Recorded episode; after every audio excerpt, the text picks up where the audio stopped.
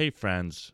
Welcome to the Breaking Into Startups podcast, where we feature stories of people from non traditional backgrounds that broke into tech. A lot of people usually have a misconception that you need to come from a quantitative background in order to become an engineer. On today's episode, we interview Matthew Dean Brooks, who worked as a project manager for a translation company and developed his skills as a woodmaker before teaching himself how to code.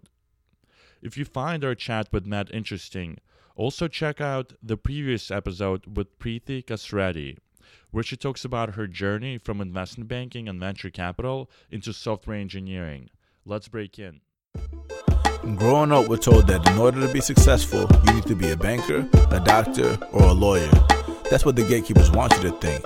But we're part of something bigger. We're part of a technological revolution. Either you're at the table or on the table. Get in the end. 10x. Yo, yo, yo, this is Ruben Harris. I'm here with the homies Artur and Timur Meyster, and this is the Breaking into Startups podcast. Timur, can you please tell the people what we're doing today? Yeah, so we're sitting out here with Matt we're at Hack Reactor. We're in the back room at the alumni lounge. And Arthur, tell us a little bit about our guest. Yeah, so today we have a very special guest, Matt Brooks. Matt is a software engineer at OpenTable on the restaurants platform team.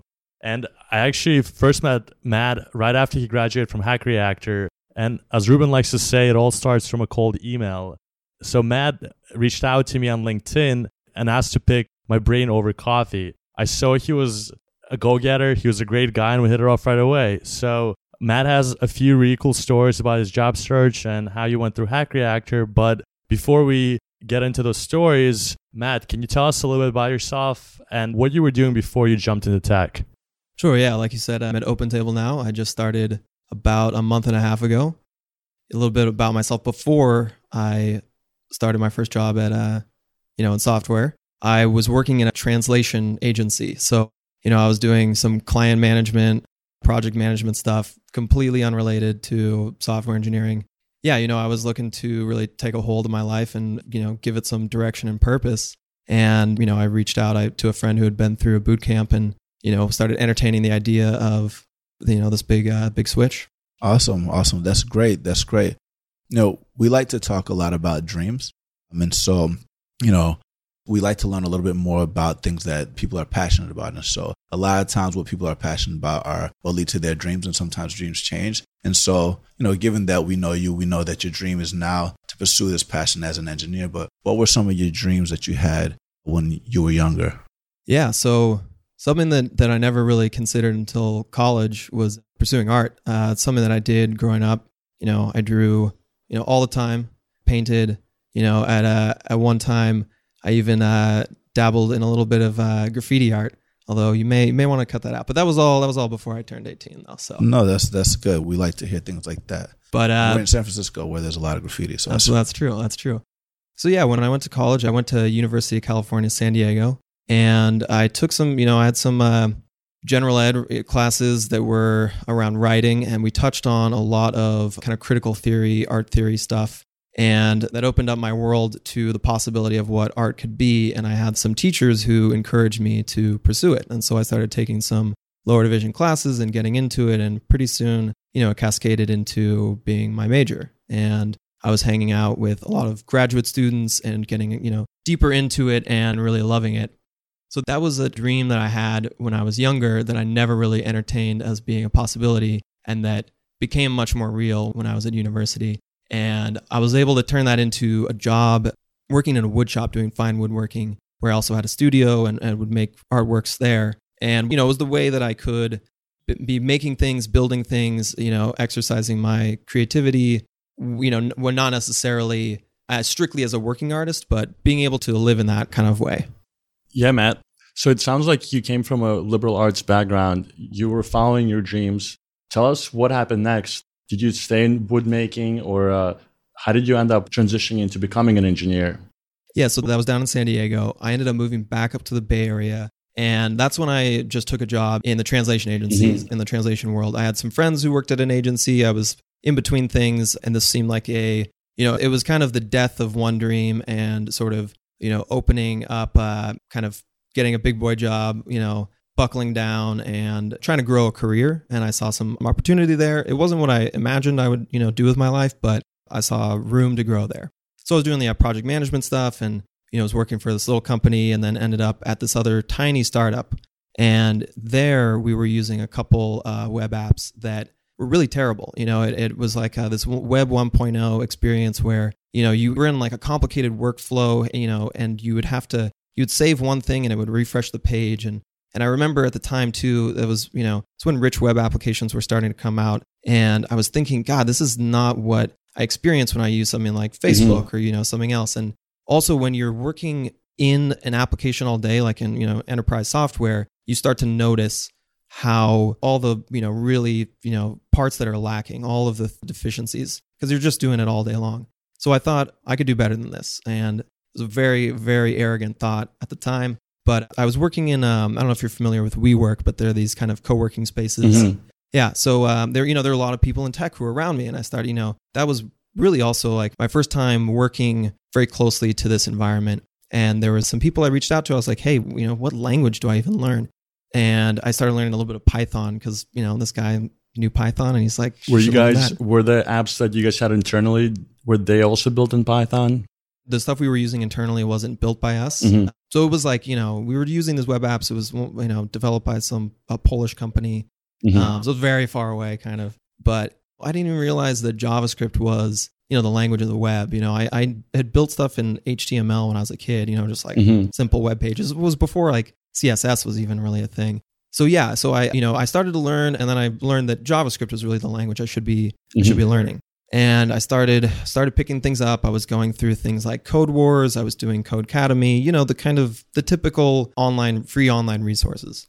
And from there, I realized that you know I wasn't making the progress at the pace that I wanted to, and also I was becoming a lot more dissatisfied with the work that I was doing. You know, my day to day job, and thinking, you know, I would much rather be coding full time. Mm-hmm. So um, this is also a uh, you know a completely it was by such a tiny thread that I ended up at Hack Reactor or going to Hack Reactor. About a year prior to this point in time, I had run into a friend who I hadn't seen since college in the Powell BART station, which is right outside Hack Reactor. Uh-huh. And I was like, "What are you doing in San Francisco?" And he's like, "I'm going to one of these coding boot camps." And I said we should grab lunch, and we ended up never grabbing lunch. but I remember that conversation, and I reached out to him and he was like, Yes, let's go get a beer. Let's talk about this. And that's when I first learned about Hack Reactor. That's awesome. And so you mentioned that you use a few of the like free online resources. And I mean, all of us kind of start with one tutorial, they jump into another and another. Kind of what resource did you find the most impactful that kind of convinced you that, hey, this coding thing could actually be for me? So definitely Codecademy because it's very handholding gives you, I think, that first initial confidence of, you know, it's very intimidating, right? Like you go online. I mean, even as a professional engineer now, you're trying to learn something new. There's there's so many resources. You know, you got to be you got to really zero in on like what's the next step that I'm going to take. And so when you're taking that first step before you know anything, I mean, it can be very easy to get discouraged and to think that you'll never learn this stuff, right? You start diving into documentation, you have no idea how to make heads or tails of this. So Codecademy is good, even though by the end of it, you know, you can't really go build an application on your own, but you at least get from zero to like 0.5. and from there, you're like, and it's like, so that first bit, you get the confidence of like, okay, I can understand, you know, what data types are. I can understand what a function is and what, you know, arguments to a function are and, you know, that it returns a value. You start to get these core ideas and it makes sense. You know, you're right. Okay, I've got something you know, that's executing. It's I've got data going in and data coming out. Yeah. So I know from my personal experience, when I first was learning how to code, I found it very frustrating because nothing ever worked. You had to go online, you had to Google for things. You could literally spend a weekend just setting up your environment. So did you experience something similar or did that come easy to you? Oh no, everything was broken all the time. You know, and then sometimes I'll go back to code that I wrote a long time ago, mm-hmm. like when I was just beginning, and I, and I look at it, and I'm like, what was I thinking? Like, why was I doing this weird? Because you know, you you don't see what you're doing as being maybe unconventional or weird or like that. You know, like this doesn't really make sense. So you know, you're you're in this constant game of like understanding a little bit, and then do, but you know, also maybe making moves that don't make sense, but you don't have the perspective to understand that. So you know, you're yeah. I mean, it, it, it was it's very frustrating because you can't you know, you you don't have enough knowledge and experience to systematically go through and figure out where your mistakes are. So it's very so yeah, when you make a mistake, it's hard to even tell, you know, where it happened. So yeah, especially at the beginning, it's uh it was it was very frustrating. Yeah, and I think Matt is making a great point because when you're first starting, at least for me, I thought that coding is going to come easy to me, and I ended up quitting two times before um, I actually sat down the third time and I said, "Hey, it might be frustrating, but I'm gonna figure it out." So it sounds like you knew that it wasn't coming to you easy, but you didn't give up. You kept going and making those little steps, like taking those small steps until. Can you bring us back and tell us at what point did you say, hey, like, I want to do this full time? I'm going to do whatever it takes, whether it's quitting my job, finding the money to pay for the coding school. Take us back to that point when you actually made up your mind to do it full time. Yeah. So, and I should also note that when I first learned Python, that was on Codecademy. I gave up at that point, and it, there was you know some number of months, you know, probably I'm um, maybe nine months that went by before I went back and then started learning JavaScript. So just like you. Yeah, yeah, I, that's amazing. I totally gave up, and I was like, you know, I was, you know, I was like, oh, this is this is interesting, but I just don't, I didn't have, you know, you know, any kind of mentorship or anybody to like kind of point me in the right direction. Uh, and you know, it, it, it hadn't grabbed me hard enough at that point. I was still interested in it though, and so so later when I came back to it, you know, I was like, all right, let's take a fresh look at this, and that's when I also had reached out to my buddy Robbie, uh, Robbie Holmes, shout out to you also. to say, hey, Robbie. Uh, yeah, he's an amazing guy, and he he was really like my first mentor, and so he was somebody who kind of gave me you know the first bit of the roadmap of here's what you need to do to get to the next step to prepare yourself to go to a boot camp. If you're serious, you know, then mm-hmm. this is what you need to do. And so having like a, a plan like that is what gave me the resolve to pursue it. And it was at that point that I sat down with my boss and I was like, listen, I'm going to do this thing. I want to give you a heads up. I don't know when it's going to happen because I still have to get into this program. And he was super cool about it. And, you know, it, it ended up working out where, you know, I, I had time to continue studying and preparing. And, you know, I, because I had that bit of a plan to get in and I knew that from there there'd be a further roadmap, I was like, I can do this. You know, it wasn't, it wasn't this thing where, you know, for better or worse, I, you know, I definitely flounder a little more when I don't have a clear idea of how I'm going to get to the next point. You know, mm-hmm. I can improvise in some situations, but not like that, not to that level. So yeah, that's what. Yeah, that's an amazing story. So I guess you mentioned that you kind of picked a program, right? Like you decided to go ahead apply to a boot camp. So can you tell our listeners a little bit about like how did you prepare? Like what did you study? Like maybe kind of a little bit about what the first interview was like, I guess, or without giving away obviously the contents. yeah. um, yeah. yeah I think our listeners are dying to know what that experience is like preparing to apply to a boot camp. Yeah. So, uh, you know, it was, it was like JavaScript fundamentals, right? And, and, you know, really understanding some core concepts that my friend Robbie was, uh, was able to point out that, you know, these are the things you need to understand. You need to understand scope. You know, you need to understand sort of functional programming, passing a function as an argument to another function. Uh, you know, these things that are like, that's where you start to go to another level of deeper understanding of how the language works and also the flexibility of these things too right that like you don't just have to pass this primitive value or an object right like you can like or you know understanding that a function is just another object right? That it's just another value in javascript and you can pass it around however you want. So those are some things that i you know was working on. Um and then uh yeah you know i went in i thought i was prepared for you know to get in. I thought i had a good base. So i signed up for an interview and i came in and uh, you know this was uh, the, the interviews changed, so I, I, I feel comfortable you know divulging this. But I was given uh, you know I was given a shuffle function at the end, so take an array and shuffle it, and that was so difficult. I had no idea what to do. You know, uh, again, it was like you know you you hit a new point where if you don't have a mental model too of like how to you know how to tackle something, it's you know it's very difficult.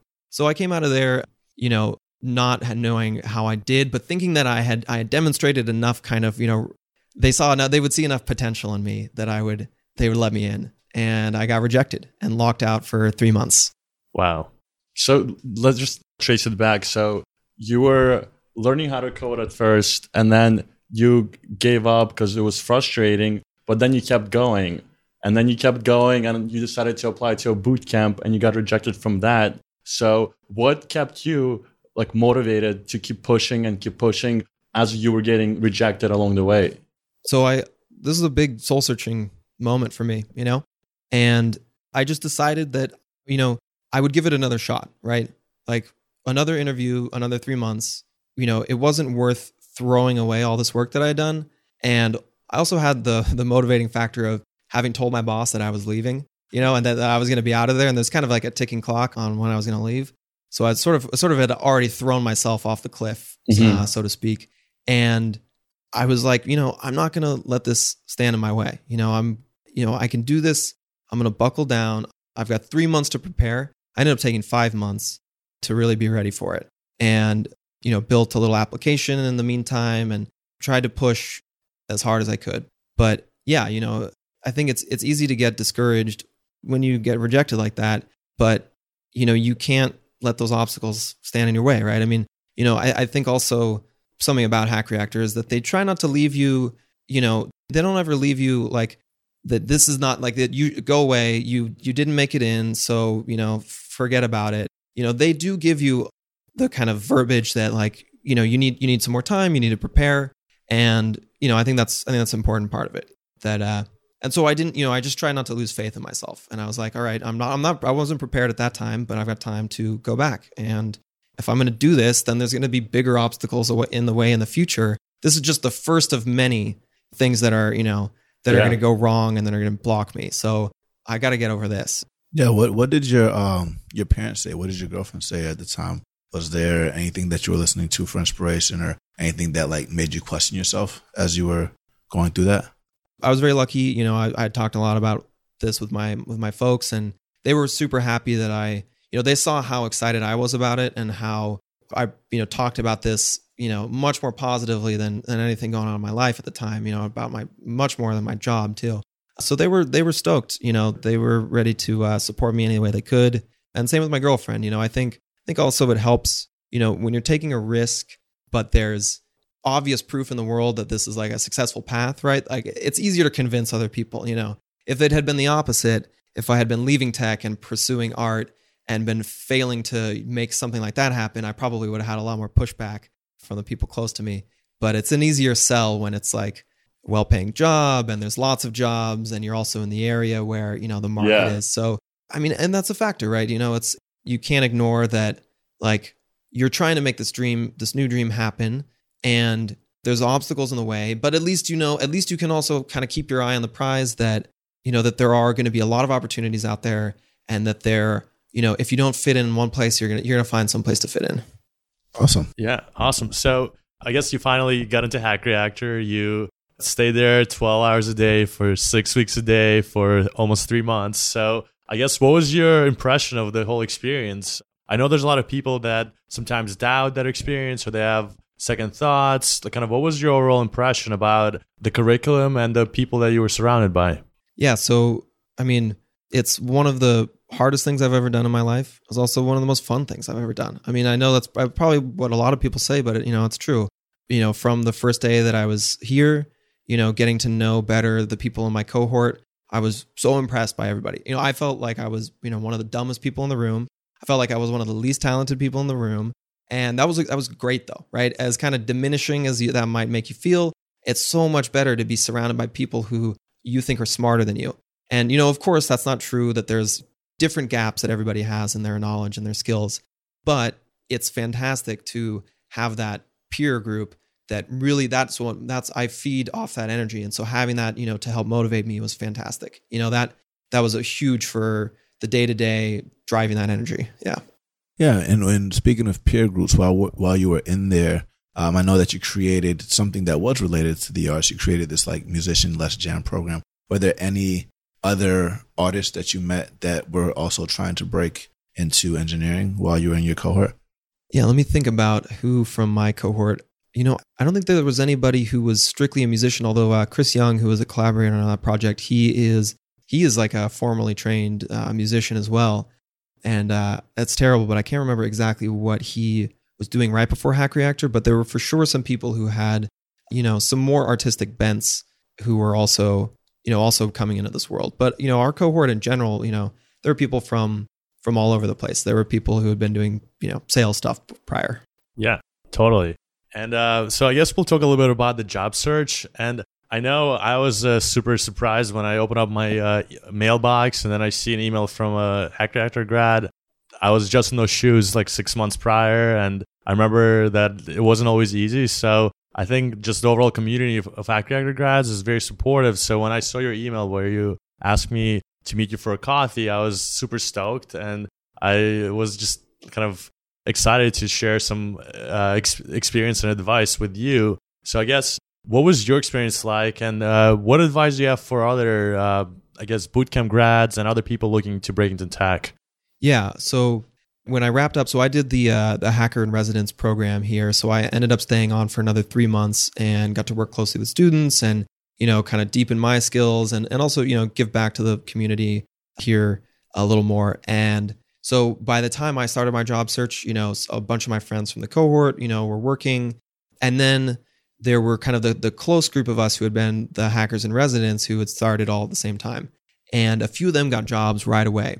And I had like a, a warm lead at this one company where I had a little bit of traction and had gone through a couple tech screens with them and they had kind of a drawn out process and they were kind of slow to get back to me. But that was like the one thing I had going on. Everything else was radio silence, you know.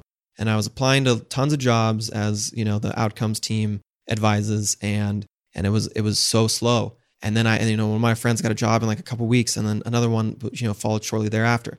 And I was just barely starting to hear back from some places at that point. And for sure, I felt some great doubts at that time too. And I was wondering, you know, in what ways am I going to have to settle? Am I going to need to adjust my expectations of what I can realistically accomplish in this job search? And, you know, I had patience and I kept pushing and kept applying to places and things started to heat up. And, you know, it, it kind of, it was a slow burn for me, but by the end, I was so busy with interviews and like trying to schedule things. And, you know, it, it really is true that, you know, one thing kind of builds on the next. And the more, so even though, even though you might go through a long stretch of feeling like nothing is happening, it kind of comes together very quickly at the end. I think that's true for a lot of people, probably not everybody, but yeah, it's, uh, you're going to feel just like the worst because you're going to get up every day and you're going to be applying to jobs and you're going to be looking at these requisitions and looking at the years of experience that they require and that they require a computer science degree and all of these things. And you're going to be like, I'm not qualified for this job. And you hit apply and you do it anyway. And then people get back to you. And then you talk to people and you get a chance to, you know, tell your story. And and that's and you know, and at first you're telling the story and you're saying, I'm a software engineer and it feels like a lie. And then, you know, you get it down and you're like, no, I, you know, this is natural. This is the truth. I'm just in this this weird part of living where you've got to like be the salesman of yourself and talk to these strangers and and it's uncomfortable. You know, nobody likes doing that, but um it definitely helps uh I'm good at turning up the enthusiasm when I need to. So that's something that's, you know, it's important, you know, you got to come off uh, you know, as a as a energetic person even if you're you have no idea really what the position is going to be like, you know, you got to be into it. Yeah. How many of those those speaking of sales, like how many of those emails did you send out? Like did you do any cold calling? If you could estimate uh, how many of those did you send out? Did you do any coffee meetings? Like, you know, it's a, it's a process and like it's an 80 20, you know, 80, yeah. 80% of the results come out of 20% of your efforts. And so, you know, talk about that a little bit. So, uh, I actually got some really good advice from, from Arthur. He mentioned that he had cold emailed VPs of engineering. And I remember when we first sat down, that blew my mind. I was like, I was like, wait, what? You just, you know, you just cold emailed some VP of engineering at a company and, and they got back to you? And, you know, I did that. I ended up reaching out to um, the VP of engineering at Pivotal Labs, and, you know, he got back to me. And I even had this is really embarrassing. I even had a typo in my email. That is like the thing that you do not want to do is make that first impression with, you know, a typo. And he got back to me and he was like, Yo, I can't meet up for coffee, but let me introduce you to one of our recruiters. And, you know, I ended up going in for a tech screen and was about to schedule an on site when they filled the position. And, you know, and uh, you know they stopped things there. But the important thing is that I got past the first the front door with them, which is where I think a lot of people get shut down. Right? You know, they don't have a CS degree, they don't have any prior experience as a software engineer. Maybe even you know they've got the boot camp on their resume is maybe even hurting them in a lot of cases. So it's that initial you know hurdle of applying that I think people you know struggle with the most. And you know this is like an example of another cold email where this guy had pretty much no reason to get back to me and and still he did and and it worked out, you know, I didn't get that job, but I got experience interviewing. I also it was also one of the most fun interviews I've ever done. It was a pair programming ex- exercise and uh, it was just like it was a blast. I had a couple others like that where I did some cold emails and got some traction. Those ones ended up not working out either, but you know, regardless, like you never know what does. So I think that's, you know, I think it's like you have nothing to lose, right? I mean, you know, if you're polite, if you don't make like a real hard, demanding ask, if you're just like, hey, I'm interested, and this is, you know, I mean, I'm kind of just, this is like a note right out of, of Arthur's playbook here. but, uh, you know, you know, you don't make a hard ask. You just say, I'm interested. And the worst that they can say is no. Or ignore it. So, I mean, Yeah. like, boldness paid off for you. You broke through all the barriers, all the boot camp stereotypes, and now you're at OpenTable. So, you know, what are your plans for the future? Do you plan on, you know, reintroducing or re-pursuing your dream of being a woodsman on this or a, a craftsman on the side? Or like, what's next for you? Yeah. So one of the things that really got me interested in software engineering, like like once I started coding, one of the things that felt so right about it was that I was like building things again, and I didn't have to pay for materials, and I didn't have to pay for shop space or studio space or anything. That was one of the really the most attractive things about it in the beginning. So now that's kind of like you know I I'm fulfilled on my creative side. I'm solving different kinds of problems and building different kinds of things, but it kind of it scratches that itch at a fundamental level. So I'm gonna I'm probably you know I'll continue pursuing kind of other you know endeavors as outlets, but uh, but I'm gonna be a software engineer for the foreseeable future. I've got a lot to learn. There's a ton of room to grow, and and uh, until I hit some kind of ceiling, you know, I'm just gonna be just coding my brains out as much as I can. Yeah, Matt. And I completely agree. And I say this to my friends all the time is I can't believe I'm getting paid to learn.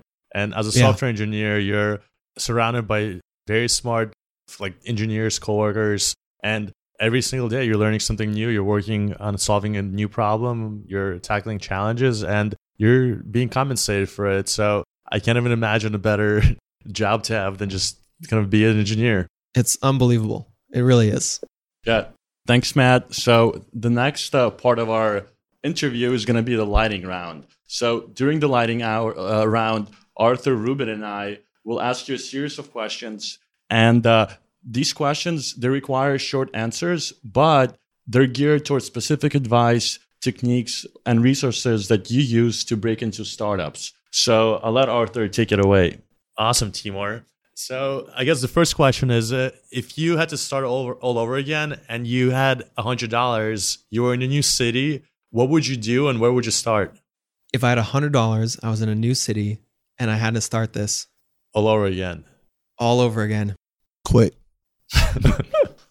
I'd spend that hundred dollars finding a mentor, finding somebody who could meet up for even just a couple hours, or paying them a hundred dollars to give me like a, a little roadmap, a little plan of what to actually do. I mean, that's risky, but you know, I would use it to find somebody to sit down and talk to, a real life human being who could who could give me some guidance. Mm-hmm. Got it. Got it. Awesome. All right. So throughout the process, pick one song, movie, blog, or quote, or something that one of those mentors told you that really kept you going throughout this process, if any, It doesn't have to be a mentor; it's just something that you came across. or a song, or a art piece that you looked at, or something. Yeah, that's uh God, this light you guys didn't tell me about the lighting round. This is uh, this is so difficult. You know, uh one of the people who had a really big impact on my I'll try not to go on too long. Marcus Phillips. Pretty much everything that that guy says is something that really stuck out to me. I don't know if I can pick one. I don't know. Come back to me on that. I'll, Yeah, and Marcus is the founder of Hack Reactor, by the way. Yeah. And uh, so, what is one piece of advice you would give to someone who is considering starting this journey? One piece of advice would be to embrace frustration, to embrace, you know, failure, that to know that that it's okay to fail, that you're going to fail all the time and you're going to have to keep doing it until until you make it. Cool. What is one thing that you fundamentally believed in that you've changed your mind on after this process? Oh, something I've changed my mind on. Yeah. Like you believe something before starting this. Yeah. And then after the process, you believe something else. You know, I think one thing is that I don't know how much I believed this before, but I think there's, you know, I definitely believe that that people have like innate talent, right? I don't really believe that anymore. I think that that doesn't matter. You know, or or to the degree that people do have it, it doesn't really make a difference. And that's what I've seen, you know, proven wrong, right? That, you know, at Hack Reactor, you see people blow that notion away every single day. Yeah, that's amazing. Well, thanks, Matt. Uh, we had an awesome interview. Our listeners love to hear inspiration stories like yours. And just to recap, Matt started out as a fine arts major. He was doing uh, like woodwork. He was pursuing arts, and then something like one day he just uh, something caught his attention about engineering, and he just decided to pursue it. So to all of you listening, just uh, know that hey, if engineering is something you want to do and something you want to pursue, then hey, give it a try. And related to that last point, I like that a lot, just given the arts piece, because, you know, I started studying the Suzuki method, even though I went to somewhere else. There's like different types of schools where they believe that only certain musicians make it because of innate talent. But Suzuki method is like, it's based off of the velocity that every child can. So I love that, like, that was core to, to your process. And so kudos to you, man. Yeah, good job. So to finish off, what is the best way for our listeners to get in touch with you? Are you on social media, Twitter, Snapchat, any yeah, of that? Yeah, you can find me. I mean, you can find me on LinkedIn. Mhm. Uh, I'm Matthew Dean Brooks. I think you can find me on Facebook at the same. I'm also on Twitter at Dean Boop. That's B O O P. And for our listeners, we'll have the links in our show notes. And no Snapchat? What's, where's the Snapchat? Uh, I I I'm, I'm a consumer only. I'm not a Got it, producer on it, got it. Snapchat. Okay. That's awesome. Sounds good. Well, thank you for spending time with us. I thank you guys. Yeah, thanks, Matt.